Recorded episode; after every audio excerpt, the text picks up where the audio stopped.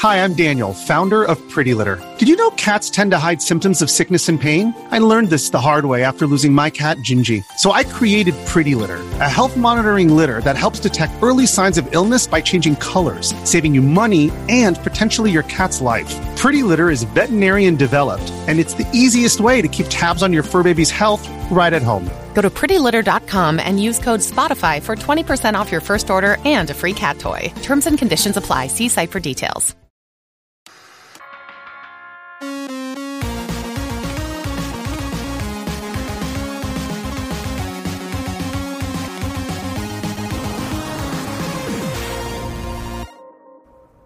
Hey, what's up, everybody? Welcome to this week's podcast. Before I start, I got to give a huge thank you to all of the writers that contributed this week. I was completely useless. I was sucked into another project, which I'll talk about later. That'll be released tomorrow. Um, but I didn't have time to do any of the work that I normally would have loved to have done, and a bunch of people stepped up and took it for me. So thank you so much. I really can't wait for more writers to sign up. Um, and, you know, we kind of have one thing going on this Discord where we post stories that we think might be interesting. And then uh, whenever we have time, we kind of write them up. So if you think you might be interested, if you like the content that you've seen or have some good ideas, um, you know, maybe contact me and see if you're interested. Uh, a lot of stories are posted. Not all of them get written up because we all kind of just use our judgment and think, is this a good fit? Is it not? But it, it's great to have the, the options and the ideas, and it's really cool to see these turning into real posts and stories. And I got to admit, I still have not gotten over the fact of when I'm scrolling through my phone on Feedly and I see a really cool thing pop up and I get reading it and realize it's on Retro RGB. So I don't think that'll get old anytime soon. But uh, enough rambling. Let's jump in and see what's been going on this week. First up, Racketboy just posted an article about the MiSTer project and interviewed a bunch of the team members to get a real inside look on the, uh, on the whole project itself. And I really enjoy projects like this that are team efforts that are really doing something amazing that no one's done in this way before. And I'm glad to see Racketboy give it some attention. So hopefully the you know the MiSTer project will continue to move forward, uh, and it's it's moving forward at kind of a staggering pace. To be honest with you, it's it's really impressive how fast uh, uh things are progressing and how many people are jumping on board, which is great for everybody that wants to use it and contribute it. So, uh, anybody interested, give the article a read. The Dreamshell Loader project just added support for the Dreamcast IDE mod, which is a mod that replaces the GD-ROM drive with an IDE hard drive, um, which is pretty awesome. Um, you know, that's uh, any of these optical drive emulators is unfortunately going to be the way most of us play original hardware not too far in the future, to be honest. So, open source projects like this are pretty awesome, and any ways to uh, to continue using the original hardware, even if you can't use the original discs, is still better than nothing, in my opinion. Um, the compatibility is now up to about 96%, they said, which is pretty awesome. And they're still working on furthering the compatibility. So, if you're looking at an open source alternative to something like the GDEMU this is definitely something you should look into. Firebrand X has just updated his Neo Geo AES audio fix guide. Um, I believe that the parts he was listing to were uh, end of life, so now he just updated that. And I think he found a few ways to tweak the parts too to make it just a little bit better quality. You know, the constant pursuit for that extra 0.01%. Uh, you know, obviously something I've been doing forever.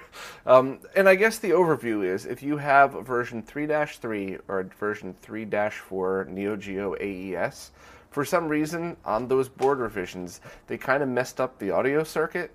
So by doing the very cheap and not too hard fix that he put on his website you could bring that back to what it should be. I had asked him about other models and you know can you improve the audio on others this way? And while he said maybe just using better capacitors might improve it this guide is really for the 3-3 and 3-4s which have notoriously bad audio which is funny because I have a 3-6, and those are the ones that have the terrible video. So uh, I'll be working on messing with fixes for that soon as well. But uh, if you have a 3-3 or 3-4 audio and don't mind a little bit of soldering um, for just using the DigiKey link where you order the parts, uh, order the bill of materials, the BOM right from there, it's uh, it seems like a worthy upgrade to get better audio. So definitely give it a shot. Krikzz has kept his promise about putting up the SD2SNES Pro for sale before the end of the month. The, they are live now, and I believe they're in stock and shipping. They ship from Ukraine, so expect uh, if you're outside of Europe. I mean, it's probably a two week shipping time, so not terrible, not like some of those uh, where you order from AliExpress and get it four months later. But uh, I'm very excited to try it out. Um, they're $197, uh, and Stone Age Gamer also said that they will be getting them in. Uh, their first batch will be limited stock, and then they'll soon get their special editions together. Um, which, you know, if anybody's purchased from them before, they do a great job. They could bundle SD cards if you'd like, but they also have cool labels, clear shells if you want them, bunch of good options. So, uh, you know, if you were waiting for those, they'll have those in somewhat soon. And I believe they've discounted their original SD2SNESs. So if you're really just looking for MSU1 support and, you know, the ability to play FX games and most of the rest, there's really no reason uh, to wait for this one.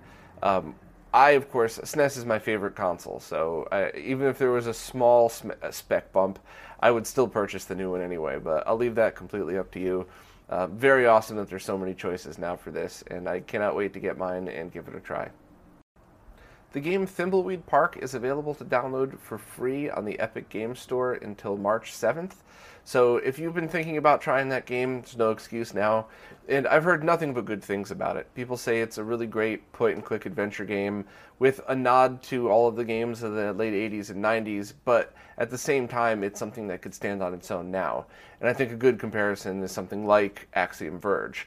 So uh, people that have never played that style of game before could play that now and like it, but people who did love those games um, appreciate the uh, the nod to them. So uh, you know, I haven't had a chance to try this yet. I haven't had a ch- chance to play any games really, uh, but I do really want to try this one out. And uh, you know, point and clicks. Maybe it is easier to do on a PC, so um, I'd certainly give this one a try. But uh, if you've been hesitating at all, just pick it up now. You can't argue with free, and it looks great.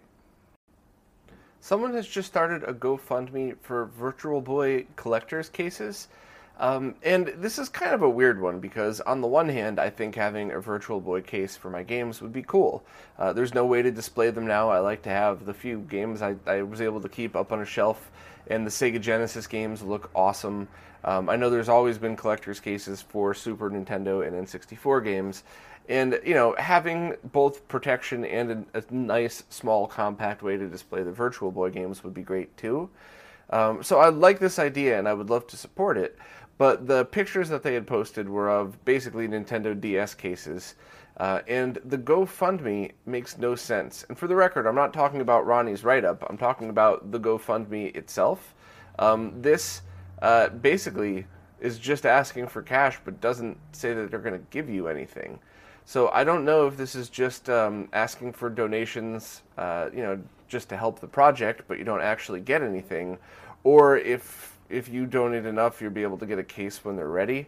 They didn't either. They didn't make it clear, or I didn't understand. Which you know what, it happens. Sometimes I just make mistakes. So if you know anybody involved, or if uh, you know if you've contributed to the GoFundMe at all, maybe you could clarify in the comments because uh, I really would have liked to see a clear and concise Kickstarter and things like this. I mean, making something's never easy. Doing a Kickstarter is never easy, but something that's pretty basic, like you know, five bucks if you just want to support it, um, ten bucks if uh, you know you want one case, twenty for two case, whatever it is. Having very clear perks makes things like this easier. So you know, if you're if you know the people involved in this, definitely make the GoFundMe clearer because I would love to to help with something like this, and I'd certainly love to pre-order it, but I just would like to have a clear understanding of what's happening because I think any Virtual Boy fan would love a collector's case. You know, like I said, both for display and protection, but I just would like to know what I'm getting. It looks like Analogue will once again be releasing an unreleased game with their upcoming console. The game Hardcore, which was 99% finished back in 1994, but canceled due to the game manufacturer thinking that people were going to be focused on 32 bit games, not 16 bit, so they didn't go through with the release. That will now be bundled with the Analogue, uh, the Mega SG, the Genesis FPGA console. So that's pretty cool. Um, you know, I played. I really liked how they did Super Turrican, uh, Super Turrican 2 with the Super NT, how it came with uh, a brand new cardboard box. So basically, even though you didn't get a physical game, if you really wanted to display it, it felt like you did. Uh, I thought that was a really nice touch, um, and just kind of I don't know. It felt like they did that right. So hopefully they'll be doing something similar with the hardcore game, even if it's only like um, an insert and then you have to buy your own case or something like that. But I thought that was pretty cool. And one other note: um, apparently the game hardcore, for legal reasons, was changed to ultra core. So if you hear them referencing this at any point, it's the same 99% finished 1994 game called hardcore. They just gotta call it ultra core. I saw this next thing pop up on Twitter, and as soon as I saw it, I went, "Oh man, I got to write a story about this." And then I logged into the site and looked, and Smoke Monster was already on it. I should have figured he was already on top of this stuff. Uh, somebody has taken a CoreGrafx, made a 3D printed shell, and essentially turned it into a Turbo Express. So there is an LCD driver, an RGB screen for it, uh, and then the top case is made to be exactly like a controller would be, and everything's wired in. So this thing is pretty cool. Um, you know, I'm I'm interested to see how they did the RGB. I'm assuming they used um, like a THS 7374 so that you could have dual outputs, one to the LCD driver and the other one to the console's AV output. Um, but either way, this thing's just neat, and projects like this always make me smile. They're not very practical. I mean, I couldn't imagine. It's not too big, so I'd probably have an alright time playing it, but um, I can't imagine this is going to be your go to, uh, like Turbo Express, but it just seems like a fun project, and I love to see consoleizations like this, especially when they're still 100% functional, because uh, this thing could just be used as a console too. So very cool work. Um, and if you're at all interested in neat stuff like this, definitely check out Smoke Monster's article. Some pretty cool updates to the 240p test suite. Artemio has updated the PC Engine and TurboGrafx 16 as well as Dreamcast test suites with a bunch of different things. Um, and the one thing, just so happens to be the first thing on the list, is that he added 256, 320, 352, and 512 resolutions to the checkerboard. Um, I have a video coming out tomorrow if you're watching this the day it's released. Uh, and Artemio, I wish you had, I wish I'd known you were working on this. I would have reached out to you. this would have made my life so much easier for the PC Engine video, for my captures and for calibration. it's funny how timing works, but uh, you know, I say this every time. The 240p test suite is my my absolute go-to piece of software on every console it's available on. Um, and there's more and more reasons why this is becoming really important. Uh, and it's open source, so anybody that's out there that has the ability to port this to different platforms, um, even if you could just do things like checkerboard patterns in the supported resolution of the console, color bars, white screen, even just the very, very basics. It doesn't have to have all of the full features that Artemio included. The very basics alone will be a gigantic help to people doing certain uh, calibrations, testing, video capture. So thanks so much to Artemio for continuing the work on it. And if you have the, once again, if you have the ability to do these things, even if it's just a basic ROM to get people started, just having those very quick pictures would be not very quick, but those very basic pictures. None of this work is quick.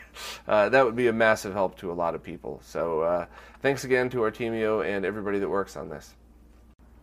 The world's first one terabyte micro SD card was just released. Uh, it'll be $500, transfers at around 160 megabytes a second, and is up for pre order now.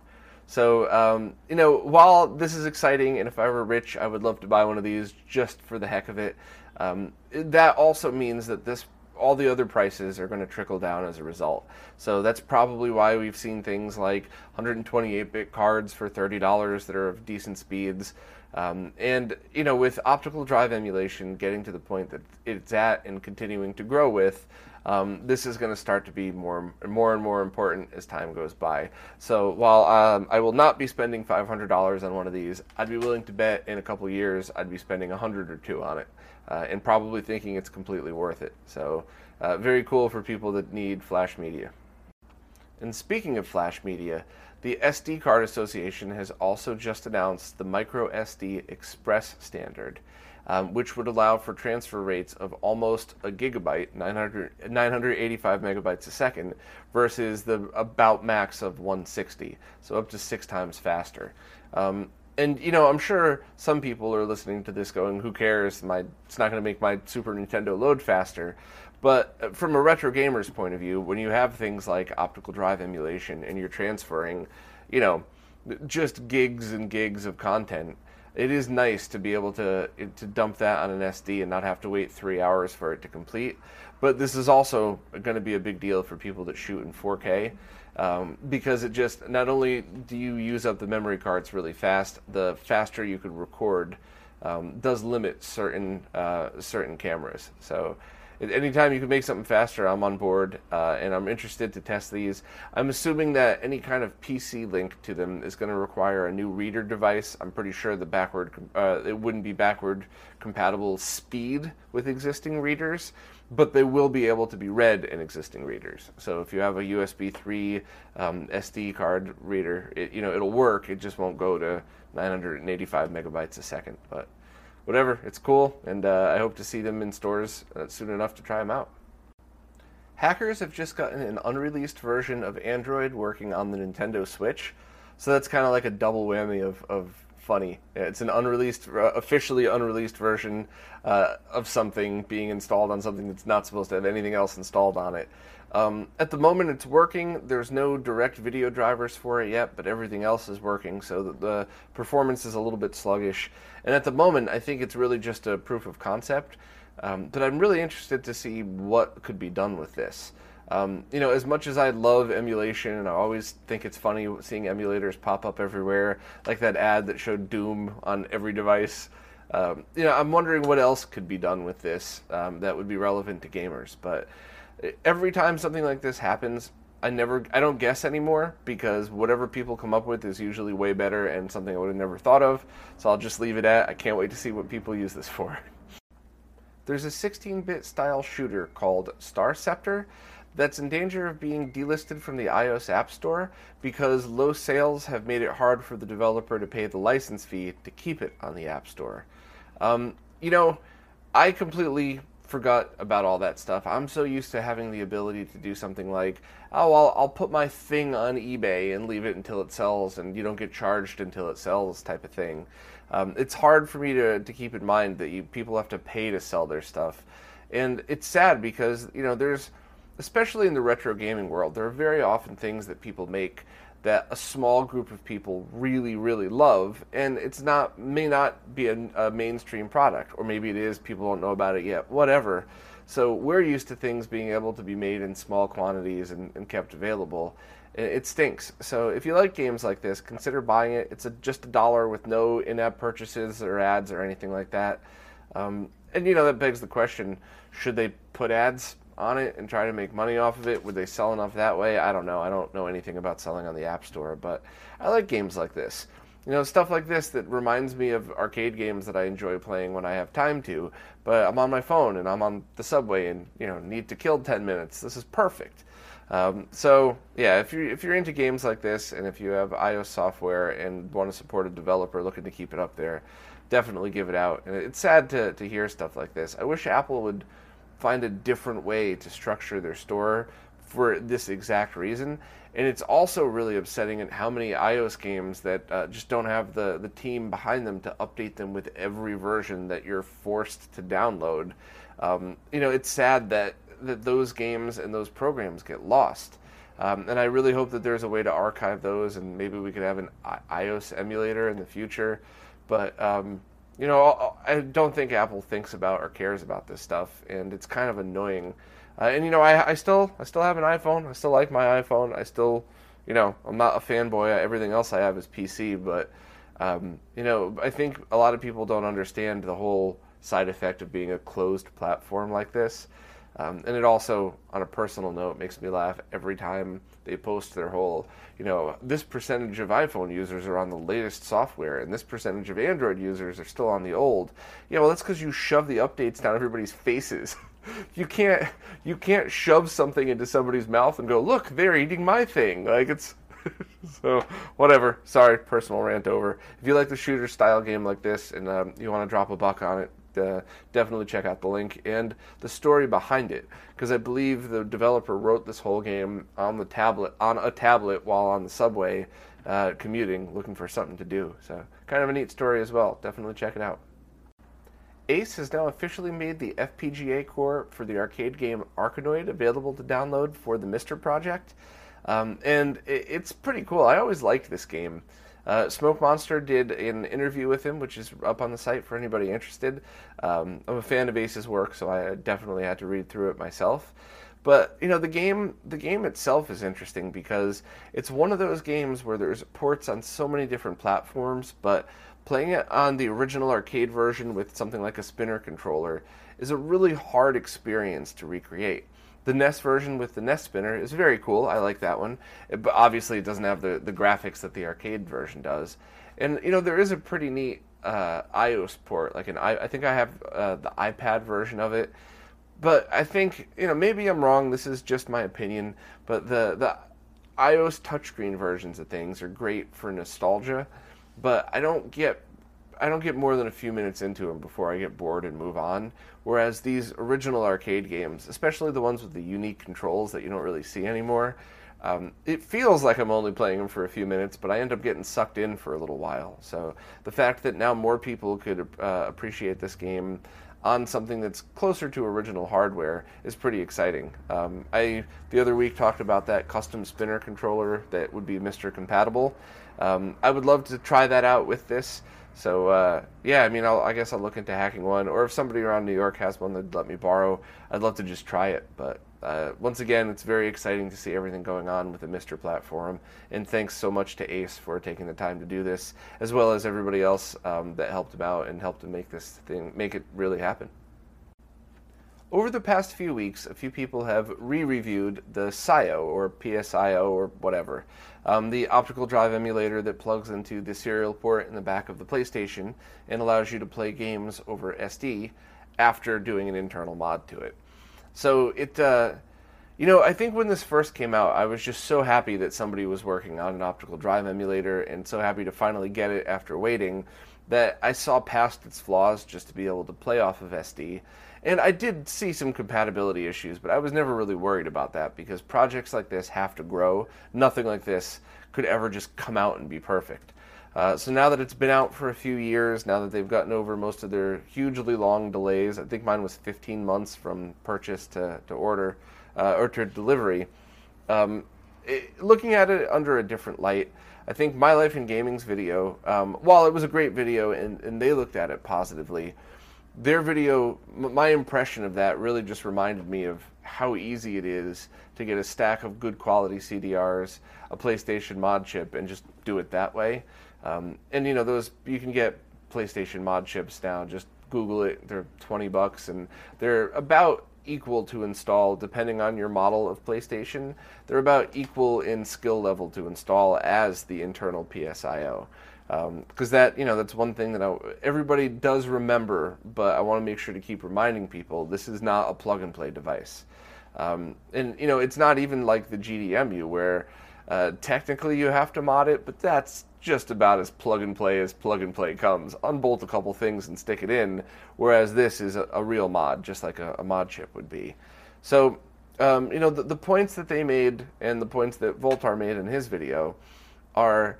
I tried to summarize in my write up, but I'm not trying to take away from their videos. Definitely watch them both if you're interested. But, um, you know, you do need to patch a lot of games.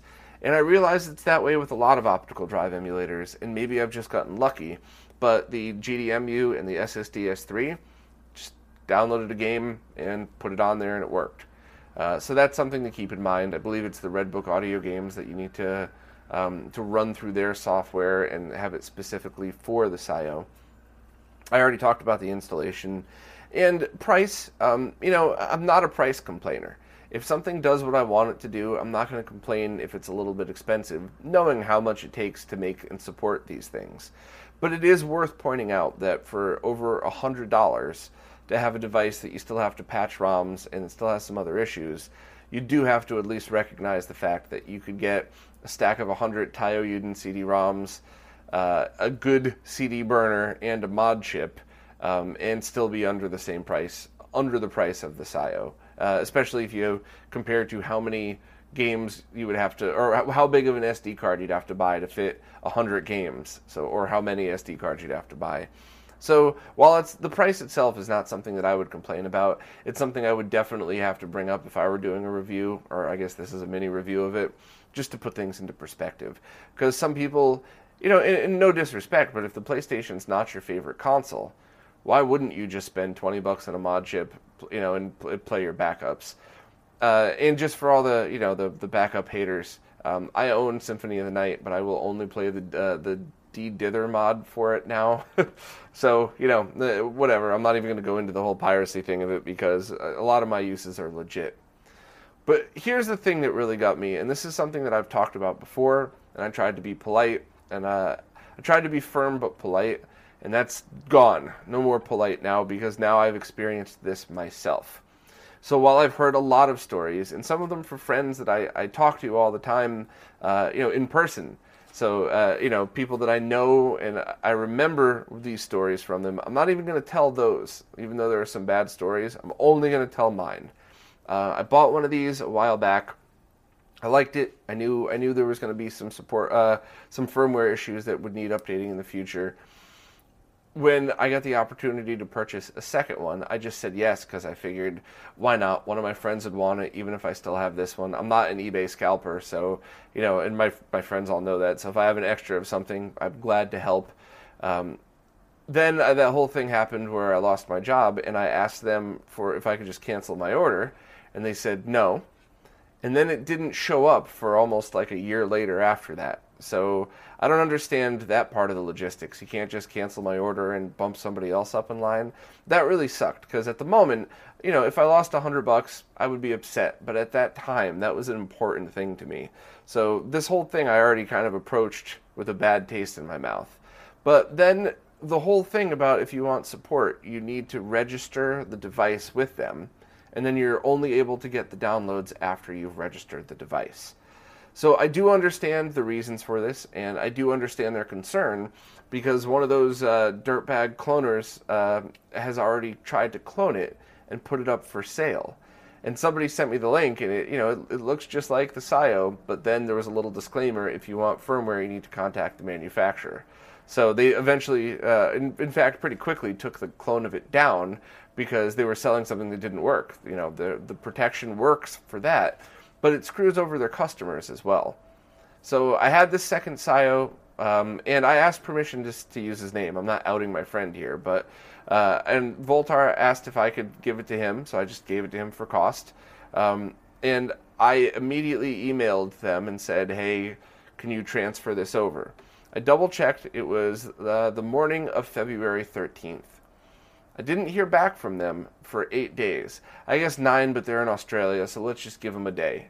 Eight days later, I heard back you'll need to give him your email address that you used to buy the SIO and the order ID for the cartridge that you gave him.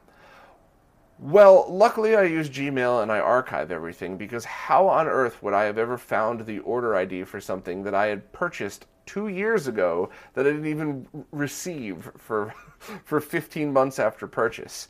So that that alone is freaky. I mean, it's you know, or what if I had changed email addresses, or what if I'd accidentally purchased it with a work email address and didn't work at that job anymore? That happened to me with Skype. Um, that happened to a few people I know with Skype, and they got permanently locked out of their accounts. So that's you know that's a plausible thing. It's not likely, but it's totally ha- has and does happen. Um, so here's where it gets extra annoying, and here's why I don't feel bad ranting to people about this. Is then Zach email or forwarded them my email that had my personal email address, had my order number, had the it was pretty much it was the conversation between myself and Cybdyn, and they responded, "Sorry, but unfortunately we can't change the email address since it's locked to that account." So I don't I don't understand. We did everything they said, and Zach still can't get support for it. He can't get the, downloads. So I just, I'm going to be doing a video soon with FPGA developers that explain in both layman's terms and detail why people implement security this way. You know, sometimes it is the most cost effective way to get a product out. Sometimes it's a product that really wouldn't need very many firmware updates, so it's not that big of a deal. Something like this obviously would. So uh, I really I'm looking forward to doing that video and not not to shit on developers that use this security method, but to do the opposite. To educate people, to bring it to light, to understand why sometimes this might be the best way overall. To also understand why some ways this is a very bad way of locking your stuff down. But um, you know, I, I think they've watched a few of these. So Matt, I'm asking you publicly, you know, can you please work on your customer support? Can can you ask the community for help? I'm sure a lot of your fans would be willing to help. Maybe there's a forum that you could use. Um, could you do something like maybe at the very least just do this based on user account? So i will just create Bob123 the next time I buy a SIO, and if I sell that, I'll just give that buy Bob123 account to the person I give it to or sell it. Because, you know, don't forget, people trade stuff all the time. Whether it's for permanent or whether it's, you know, short term. I think Zach still has three of my consoles at his house that weren't even kickbacks. They were just stuff we need to work on for each other. I think I have something of his sitting here. The, the, the thought of somebody buying something and being the only person that uses it forever and only person that would ever need to update or add to it that's a little ridiculous especially when it comes to something that you have to constantly add games to constantly having updates. So i was really disappointed with my entire experience with this company start to finish. Um, and you know i'm sorry to go on like a rant and a tirade and, and i guess uh, i'm sure somebody in the comments are going to tell me that i'm attacking them but I don't. I'm only just telling my experience in hopes that maybe uh, Cybdyn Systems will finally start looking at it from other people's perspective, because it's obvious that they haven't. If I got to wait eight days to give my friend something and still have him come back with we can't change the address because it's locked to that account, like I don't. I, am sorry, Matt. That's you. You you know you're doing it wrong. So hopefully we could uh, work together to to figure something out, and hopefully other people will take notice of this and not run their updates in this way. I do un- I do understand locking updates to a device, but there's got to be a better way to do it. Order ID, email address, eight days of support to do it, at, you know, and then still not getting it done. Uh, you know, I'm sure I'm going to get flamed in the comments, but I'll take it because this is a real experience that actually happened. Uh, and with his permission, Voultar said I could say his name on this. Um, and go ahead and you know, go ahead and try to tell Zach that uh, he was wrong in this one. he wasn't, and uh, he'll be the first person to stand up for, for both of us in this scenario. So uh, I don't really know what else to say, but I'm I'm happy that I'm just going to burn myself a CD to play my backup games and not have to deal with this anymore. The OBS project has now signed up for both Patreon and Open Collective accounts, so anybody that wants can support them through those platforms. Um, this was important to me to mention here, both because I know a lot of streamers that use it, and I am quite literally recording this through OBS right now. Um, I, have watched this project evolve uh, over a couple of years now.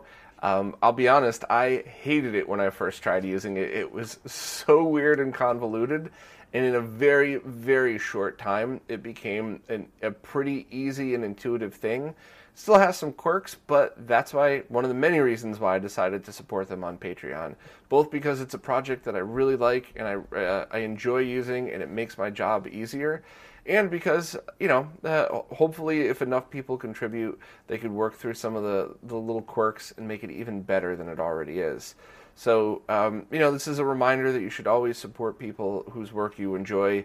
Uh, platforms like Patreon allow you to do that for a dollar a month, which you know it's something that makes way more of a difference in the long run. There's been plenty of projects over the years that I loved that I you know that like uh, Goldwave. I just uh, I've been talking about that lately.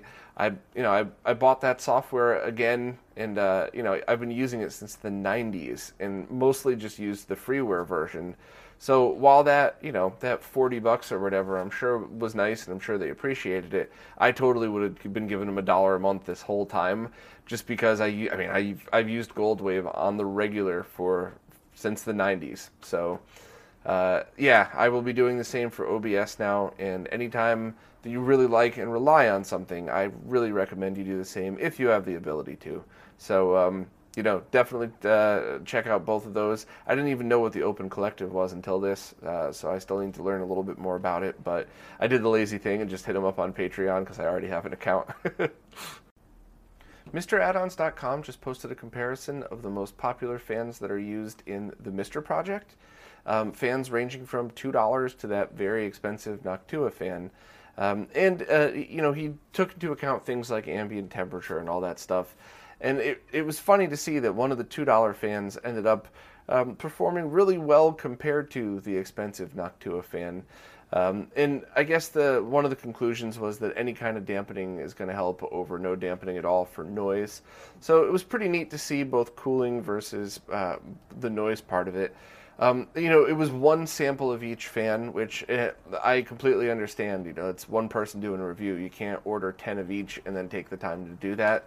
Uh, but it's a great start. So, uh, stuff like this, especially when posted with the transparency that this article was posted on, you know, here's one of each, here's my testing results, recreate it this way. I think it's really cool, and I think people could use that to try to nail down what would be overall the best fan. I like the Noctua fan. I don't have any complaints. I just wish my only complaint actually is one of those small fans comes in a ton of packaging.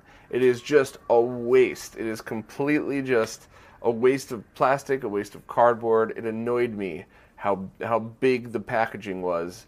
Uh, but other than that, I have no complaints other than the price and the packaging. I wish it was cheaper, but um, I, I like mine. So uh, if you're interested, uh, give it a give it a read. And also, if you have a different fan, if you have different experience with these fans, um, maybe jump on one of the MiSTer Discords and talk about it because it would be nice to find a, a, cheap fan that's consistently performing well. And even if it's a little bit louder or doesn't cool quite as well as the Noctua, uh, it'd be nice to buy a five dollar fan instead of a 15 20 dollar fan every time. A famous PS Vita hacker has just cracked the final bits of security that Sony had in place. Um, he extracted the physically stored hardware key slots from the Vita itself, so no firmware updates would ever be able to undo this. Now it's considered fully hacked. Um, so that's kind of neat. Now you could open, uh, open up the device, do whatever you want with it. Uh, and he also said now he's on to working on the Switch. So that's pretty neat. Um, anybody that wants a full layman's explanation of what uh, what was done could jump over to Wololo, um, and anybody with a Vita. I mean, uh, you know, now's the time to open it up and see what you could do with it. Vitor Vilela, the SNES developer who added SA1 support to the SD2SNES, has just started SNES Lab, a SNES ROM hacking community. The Discord channel is currently open and live, and the website will be launched soon with forums and all the other normal website features. So uh, it's pretty cool to see things like this.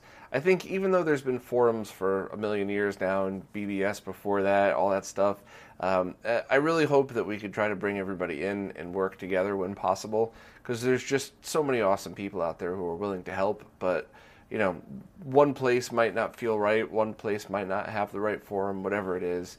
So it's uh, it's pretty cool to see. Um, Vitor has been involved in a bunch of really great projects, and I hope to see any of this work end up um, a lot. Uh, I guess on the MiSTer project as well as the new SD2SNES Pro. So it's not just ROM hacking. It's uh, I'm sure this is going to extend to all the stuff that Vitor is involved in. Uh, so if you have the skills or want to learn, definitely check it out. The Virtual Boy game Innsmouth Mansion just got an English translation from developer Thunderstruck, and this is one of the few Virtual Boy games I've never tried. It looks like a first person shooter. Uh, maybe I never tried it because it was only in Japanese, but it looks like one of those Virtual Boy games that's definitely worth trying. Uh, whether it's awesome or not was, remains to be seen, but I'm looking forward to trying it out now, and thanks to Thunderstruck for doing the translation. The team behind RetroArch has just released Ludo, which is a minimalist emulator front end. Uh, so it's really designed for TV only experience and not keyboard mouse experience. So I guess things like the Raspberry Pi or any kind of device that you're only going to have controllers hooked up to. Um, and it's pretty neat to see it in action because it's just you know exactly as expected, a minimalist approach to this. And I think that the one thing I've learned over the years, and I can't even begin to describe the thousands of hours I've spent tweaking emulators and trying to, to mess with front ends. I mean, I've been doing it since I was a kid, and just trying to get a very easy turn on the device and use it type of front end is has always been really hard. Uh, and luckily, with things like this, it's making it easier. So um, I haven't spent really any time with it other than flipping through and seeing its features. But I'm looking forward to putting this on a Raspberry Pi and seeing how it acts. because any way to just access the games and get basic features, just basic controller mapping, change controls for individual games as well as global controls. Um, I mean, heck, even just exiting the game properly without worrying about having to reprogram buttons. There's lots of things that you would think have already been completely solved that sometimes I run into a scenario where it's not. So, looking forward to trying it out, and uh, thanks to the team for always putting out cool new releases of stuff. Doujin Dance just released a brand new RGB amp for PC engines that clips to the side of the DIN connector itself which I think is a pretty cool method of mounting it that I've, I've never really considered before. Um, so I don't think anybody's done any RGB testing on it, um, and I think the only pictures up there are the ones from Doujin Dance's own video. But it's it's really cool to see somebody improve so drastically, because you know there was that famous video that Voultar put out that that not only did it showcase what he did wrong, but he took the time to explain why, how you could do it different. And while Voultar got a lot of slack for that, that video made way more uh, positive difference than negative difference. And if this isn't a perfect example of that, I can't say what else is. So uh, it's cool to see Doujin Dance completely doing way better mods and doing work that um, that he should be proud to show off, not uh, not have to worry about defending. So very cool that, that there's that much of an improvement and a new method of doing stuff. Um, maybe it's not the best, but hey, it looks new and innovative and different, and certainly is worth trying. So, uh, excellent job. I still have his 3DO amp that I haven't even tried yet. It's been a, you know trying to find time to do extra stuff, but uh, you know, cool, cool new design, and I'm interested to see how it actually performs. Dan, aka Citrus 3000 PSI, has just opened up round four of pre orders for the DC HDMI. Um, I did the very detailed video on this. I absolutely love this mod. Um, I really genuinely think if you're gaming on a flat screen or if you're doing any kind of streaming or capture, this is the way to play Dreamcast for at least the foreseeable future. Um, and I think he and Christoph really set the bar high because uh, I don't know, you know, whatever comes next is going to have to compete with this features. Things like the Wi-Fi firmware updates, and um, I, I, don't know. This is just about as good as you could ask for in a retro gaming mod. So uh, I'm glad to see that he's really pushing hard to get these things made, and I hope that everybody who wants one is able to eventually get theirs. Don't buy from eBay scalpers. Please don't encourage those people. but uh, Dan's been working hard to get these out as quickly as he can. Um, and uh, having spent some time with it, honestly, it really it lives up to the hype. If you're a big Dreamcast fan and you need digital support, this is really the only way to go for now. Uh, if you're only gaming on analog monitors, or if you already have a very extensive setup and know how to tweak it, maybe it's not for you, but probably for most people. Brian Hargrove is now working on getting a new line of Neo Geo save cards out for sale. He posted a few recently and they sold out immediately. So I guess there's a lot more of a demand for these things than he would have guessed. Uh, and I actually think a lot of the press around Neo Geo lately, the, the MiSTer platform and everything else, I think that publicity around it is really bringing people back to the original hardware as well as these new ways to play, which seems counterproductive, but it always seems to be the way it is with retro stuff. I love playing it on this new way, but it also reminds me that I want to still play it on this old way. Um, and devices like this memory card are the perfect way to accomplish that because there's no battery. Uh, it's all flash memory so that you can carry a lot more games and not have to worry about losing them. Uh, and also, Smoke Monster had a great uh, couple of tips that he put in this article. Um, if you're using one of those, you know, 161 and one multi carts, you might need to power off the system to change games because there's a bug inside of multi carts that disables the menu when it detects any memory card. So he just wanted to point out that this is not a bug with the Neo Save Master. It'll happen on any system with any memory card, which is a good tip because many of us don't have or never tried the original memory cards. So, you know, me as a, a nerd who always uses beta products, I would assume that if I had that, that it was a problem with it. I wouldn't have known that it's always a problem. Actually, to be honest, I hate those multi carts, so I probably would have assumed it was the multi cart's fault first. But whatever. Point being, um, it's a neat device, and it allows you to take your saves between Neo Geo consoles, uh, not only AES but even MVS stand-ups that have the slot cut into them for it. So uh, it's pretty cool. And when Brian puts them back up for sale, I'll definitely let everybody know. There's a new 2D shooter available both on Steam and on the Switch called Devil Engine. Um, and Smoke Monster happened to see it on My Life in Gaming's uh, recent stream and tried it out himself and really likes it. So it uh, Smoke's a, a, big fan of these shooter type games. So if he gives it a thumbs up, I would consider it definitely worth a try. Uh, so if you're interested in a cool shooter on Switch, uh, maybe look it up and see if it's for you. Well, before I go, I have to mention that this is normally where I would do the monthly giveaway um, announcement. It's the last Wednesday in February, so I have a product here that, uh, while it's probably not the best thing I've ever given away, it's pretty cool, and I think whoever would have gotten it would have appreciated it. But I just received a notice saying that I have approved for YouTube's service. Uh, so now you can support me on whatever platform is easiest for you YouTube, Patreon, Subscribestar, Bitbacker, whatever but they've made it very clear that they don't want to do giveaways of any kind. Now, once again, Patreon said the same thing, but when I explained the situation, and it was very obvious that this wasn't a gambling channel, that people are supporting me for the work that I do, and oh, by the way, there's a giveaway, Patreon emailed and said that was totally okay. Um, so I'm hoping that that's the case with YouTube. I'm hoping if I just double check, uh, you know, and send a few emails or something, people could see that the giveaways are just a thank you for everybody's support that keeps the podcast, the website, you know, all the behind the scenes research, all the stuff that really matters. Uh, you guys are the ones that keep this going. So I really loved doing the giveaways, and even though it was a small thing, I loved trying to give back. But if I'm going to get kicked off of support services for doing it, I can't. You know, that is the line I'd have to draw.